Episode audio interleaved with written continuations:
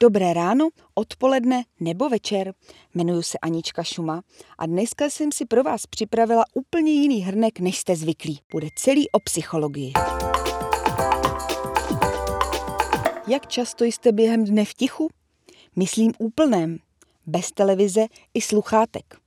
Někomu jsou sice chvíle naprostého ticha nepříjemné, ale podle studie Národní lékařské knihovny v Americe jsou užitečné. Ticho totiž pomáhá našemu mozku vytvářet si nové buňky a zároveň sklidňuje tělo. Neznamená to, že bychom měli žít v tichu celý den, ale pár tichých pauz neuškodí. Vyzkoušejte to.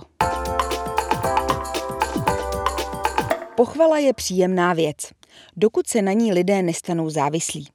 Podle našeho průzkumu má až 30% zaměstnanců pocit, že je šéfové nechválí dost. A podle psychologů se ty nejvýkonnější týmy odlišují od méně výkonných právě tím, že pochvaly dostávají až šestkrát častěji. Dnes, kdy se lidé neustále srovnávají s ostatními, pro ně cizí chvála znamená víc, než by měla. Je proto důležité, abyste uměli ocenit vlastní práci sami. Povedlo se vám najít kandidáta na dlouho neobsazenou pozici? Vyřešili jste problém některého se zaměstnanců? Výborně. Připomeňte si, že jste dobří a pochvalte se. A teď trochu osobní otázka.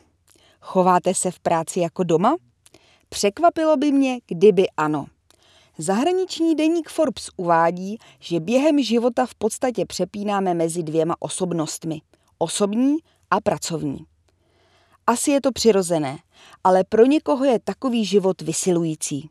Neve Spencerová, která v médiích dlouhodobě propaguje duševní zdraví, radí, abyste se nebáli obě osobnosti ve vhodných chvílích zblížit. Buďte proto v práci víc sami sebou. Uleví se vám. Jestli vás psychologie v práci zajímá, mrkněte na LMC magazín. V rubrice Psychologická poradna pravidelně řešíme problémy, které vás můžou potkat jako HR profíka i zaměstnance. Mějte se krásně!